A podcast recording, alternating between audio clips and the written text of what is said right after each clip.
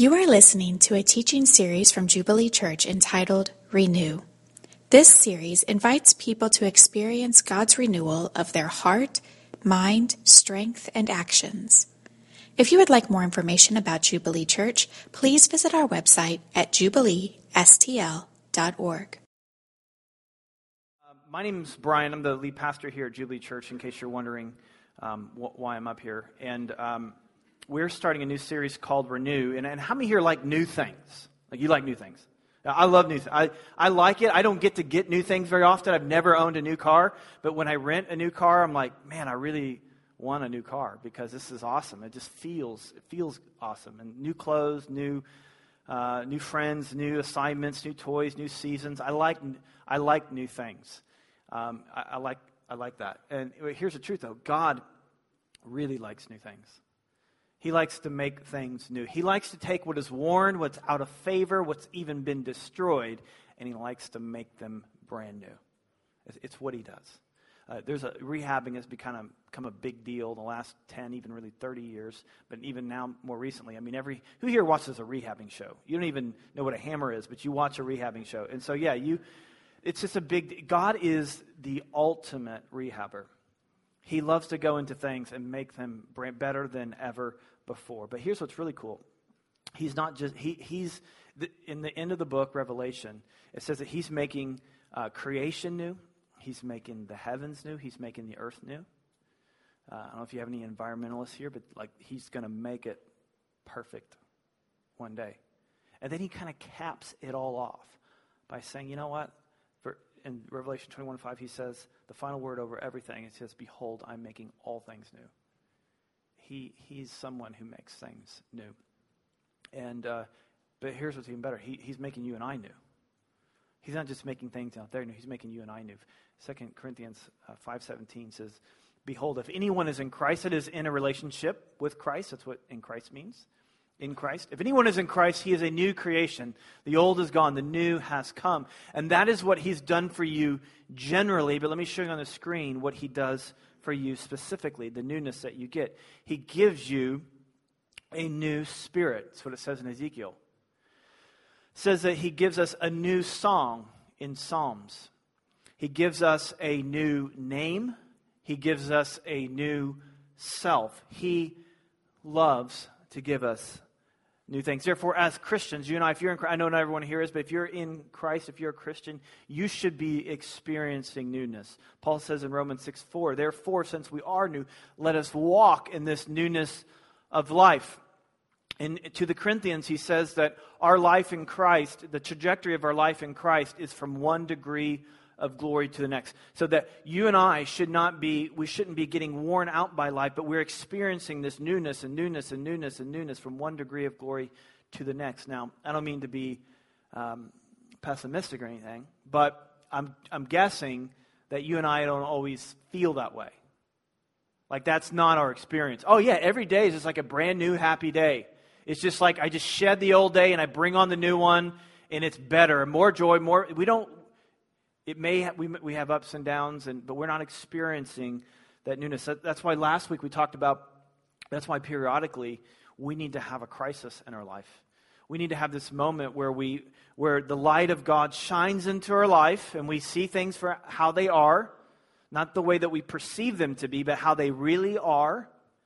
And we recognize it for what it is, and we turn from that, and we go in a different direction. So the next 4 weeks, we're going to talk about newness in four different ways. We're going to talk about a new heart, a new mind, new strength, new action. Today we're going to hit new heart. So we're in Philippians chapter 2, and in verse 12, it starts with therefore. Now I just want to say something for those of you who are new to your Bible, something very important for this passage, but for any passage.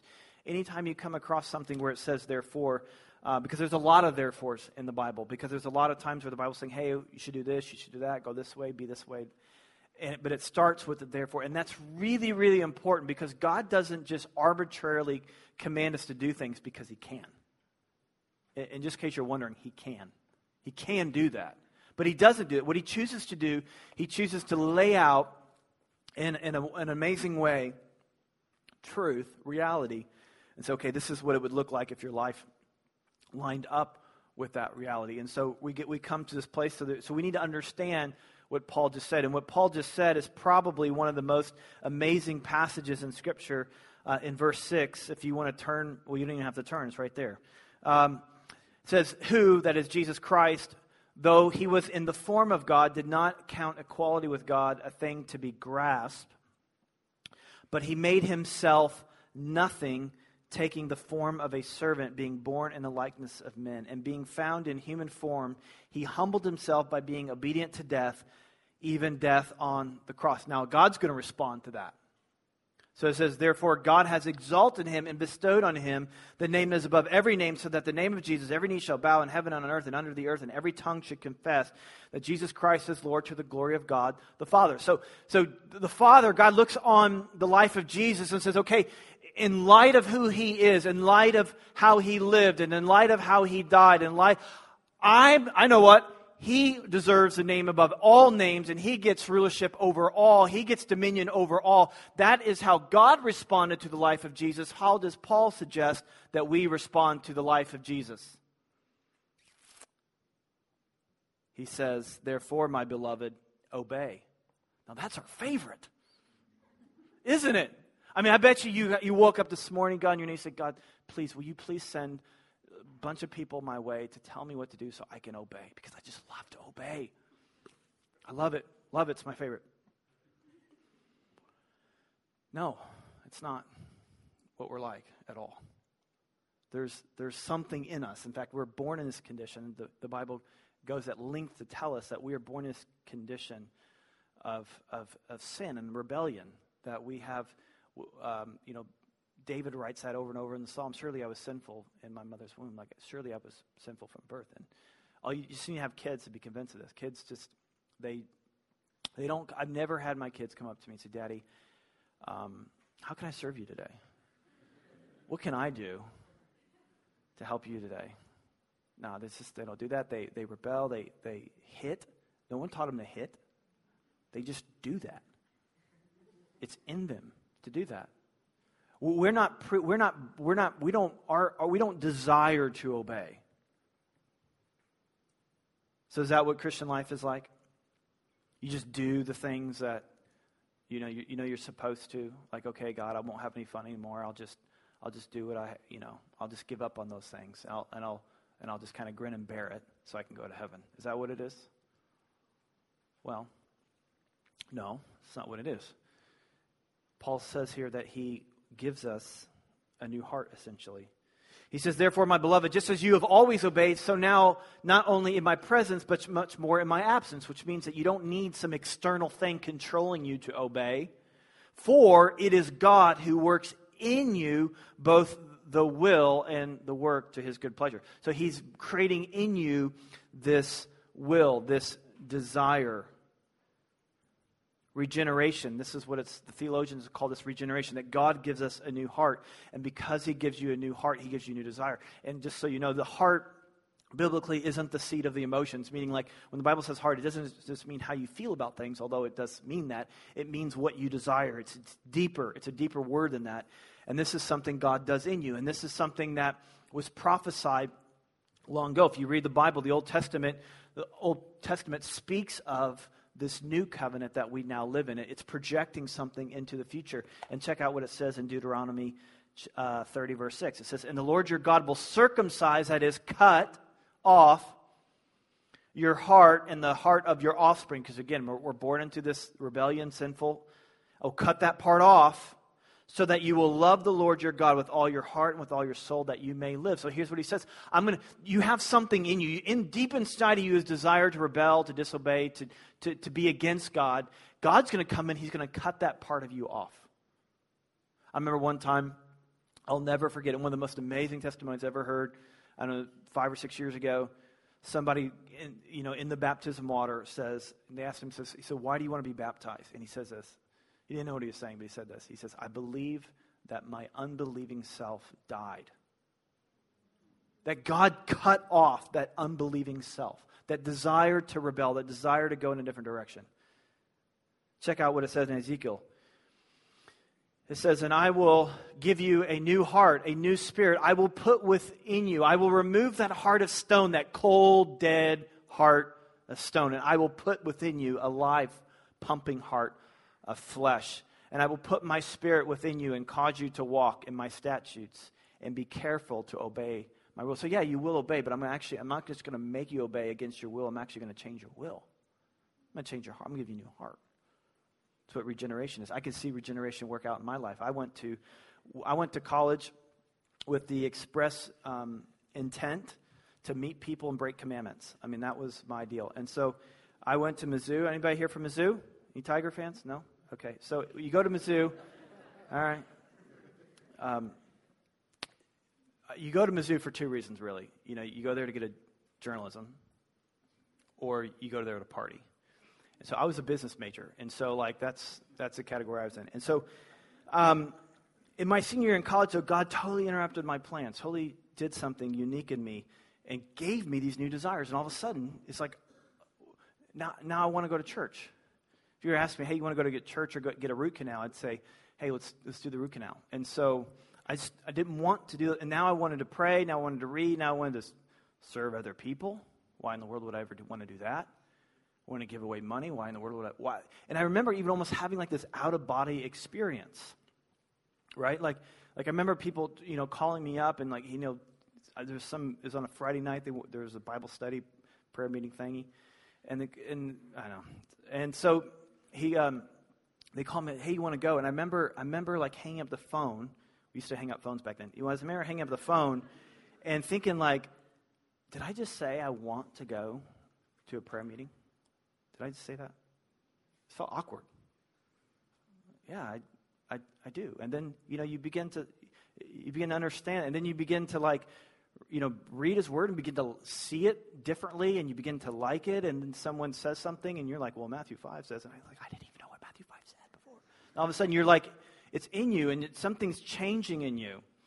And some of you are new to Christianity, and you're kind of, it feels, it's almost like this out-of-body experience, this awkwardness, like you want to do these new things, but then you have this life behind you that's kind of pulls at you, and there's this tension, and we'll get in, because you kind of get into these, and we'll get into new mindsets and new actions later on in the series. But today, just first of all, it's just like God's given you this new heart. I just want to encourage you to just follow those desires. He will lead you into a good place. In fact, Psalm 81 says that if you open your mouth wide, he'll fill it with good things, you know, honey and other sweet stuff. He'll put that within you. If you just say yes to him, if you go with him and just day by day follow him, trust him, lead him. So open your life to him. Open your heart to him. He's working in you both the will and to work his good pleasures. You have new desires that allow you to please God. You have new gifts that allow you to serve God. You have the Holy Spirit in you who is God. And the Christian life is just that. It's just the new desires welling up within you to want to obey him, to want to please him, to want to go after the things that he wants to go after. It's not white-knuckling it. It's not just kind of, that's the difference between Christianity and religion. Religion says that God is some distant deity in the sky who's just passively sitting back keeping score. That's what religion says. But this God that Paul's talking about is initiating with us. He's at work in us. And there's this big debate in the Christian world about God's sovereignty and human responsibility and, you know, which one is it? And in here, Paul says it's a little bit of both, that God initiates and that we respond.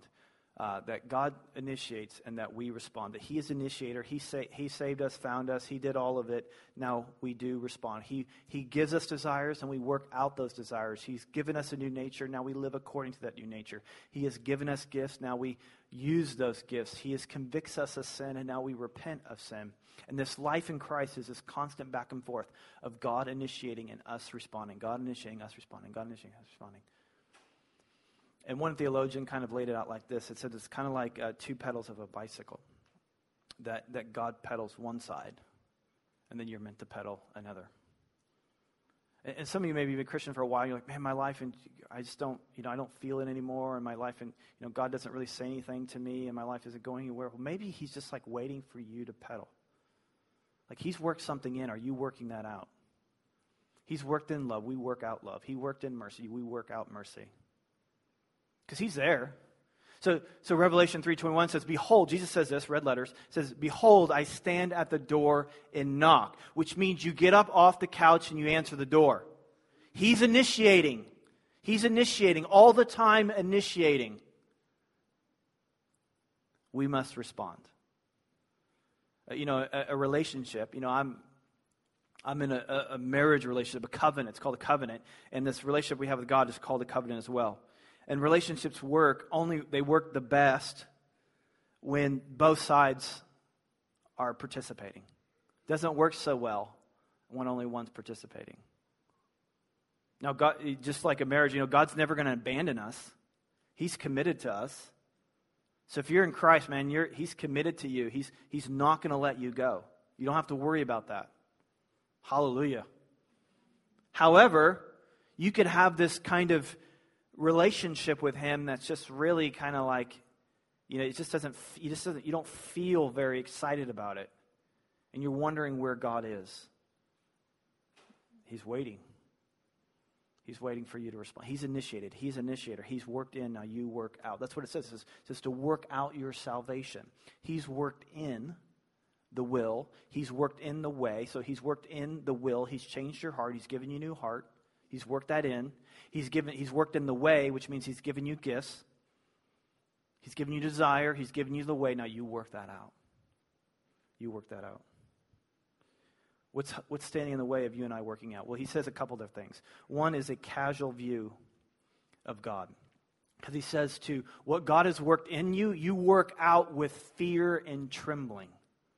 You work out with fear and trembling. Proverbs 1:7 says that the fear of the Lord is the beginning of wisdom. The genesis of wisdom is a fear and reverence of God. If you don't get to the place where you fear and reverence the Lord, you don't even get into the ballpark of wisdom.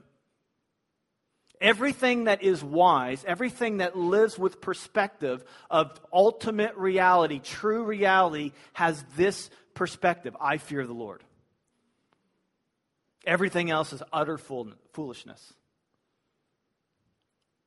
The fear of the Lord is beginning of wisdom. Now, this doesn't mean being anxious in your relationship with God.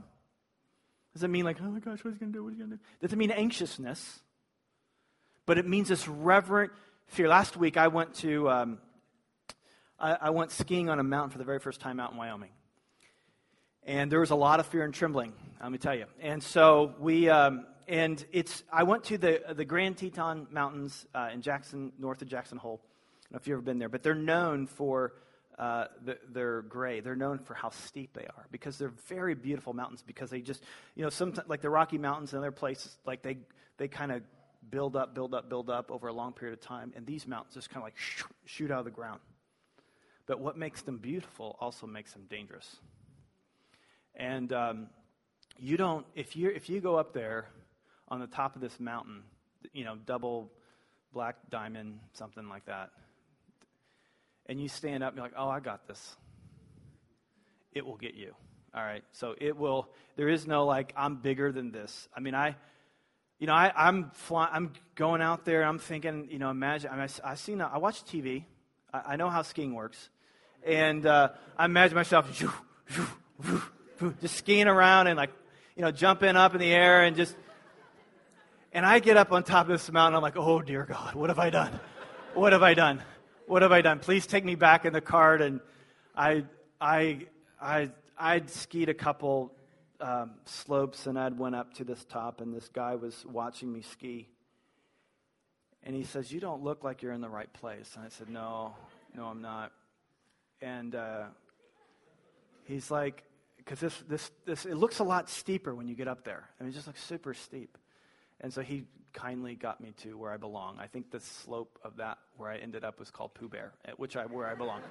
And that's the one I skied, Pooh Bear. And but if you go there with this casual attitude, like it will. I mean, you'll come back in crutches. In fact, that's one of the when I was leaving the airport, the lady, the TSA lady, asked me. She's like, hey, you know, what were you? You know, you going home? Yeah, I'm going home. So what were you in Jackson for? I was like, I was learning how to ski. She's like, that's not the mountain to learn how to ski on. because I see a lot of people coming through here in crutches and wheelchairs. I'm like, I'm glad she didn't say that before I went, because I never would have gone.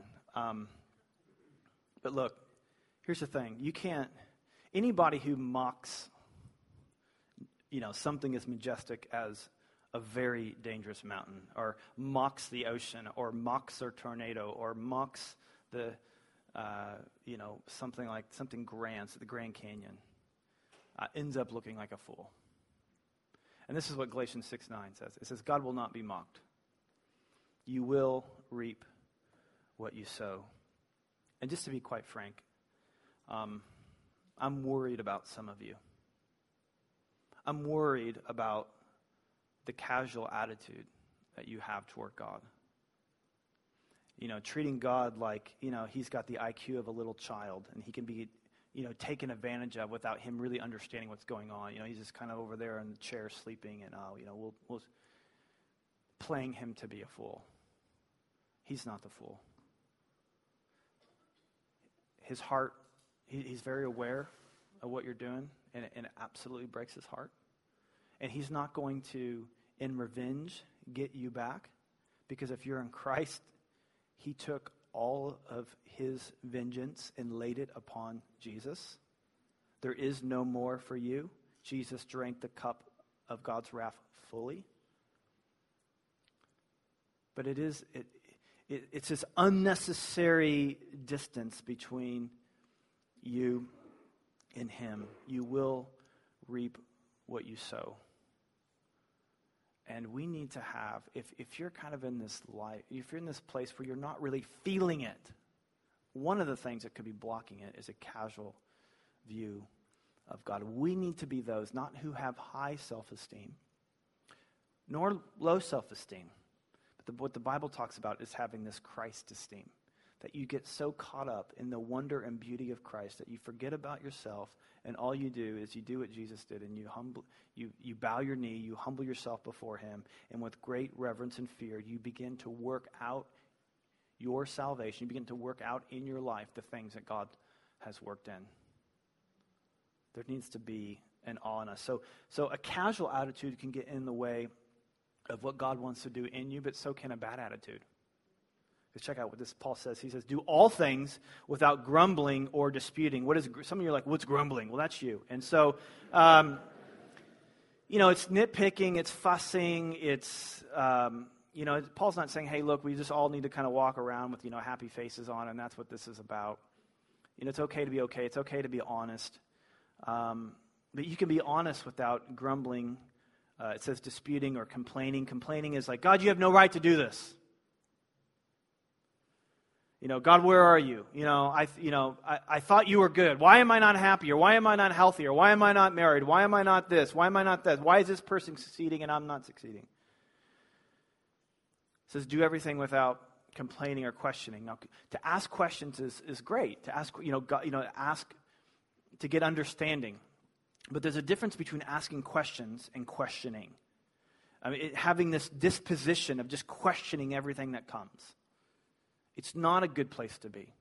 It makes you feel like, well, I'm the one in charge. I know what's what. I sit on top of things. If you're going to get something by me, you've got to get it. You got to make sure I'm okay with it. I question everything. Not with God, you don't. Not if you want him to work. So yeah, a casual attitude, but also a bad attitude. Questioning is like interrogating. If you're a parent, you know this because you've got kids. I mean, kids are like miniature lawyers. They like just interrogate, why does Susie get to do this? Why does Bobby get to do this? Why about this? What about Iraq? It's like, you're 4 years old. It's like, man, drink your jukebox and like, leave me alone. And so, you know what? Kids are like that. Adults are like that too. Maybe you're like that. You just have this questioning thing. Like, you can't receive something until you've interrogated it enough to feel good about it. It's not a good place to be. It's a very bad place to be. Here's the good news. You can change from that today. You don't have to let this cause you to be miserable anymore. And it is causing you to be miserable. It's certainly causing the people around you to be miserable. But it's causing you to be miserable too. You can change that today. That's what God wants to make you new. He wants to put a new heart in you. If you're a Christian here this morning, you have a new heart, but you stray, you get away from truth, you get away from reality.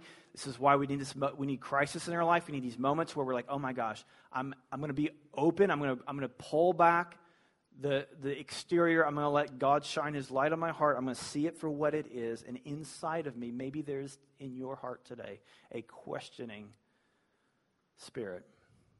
You can turn from that today.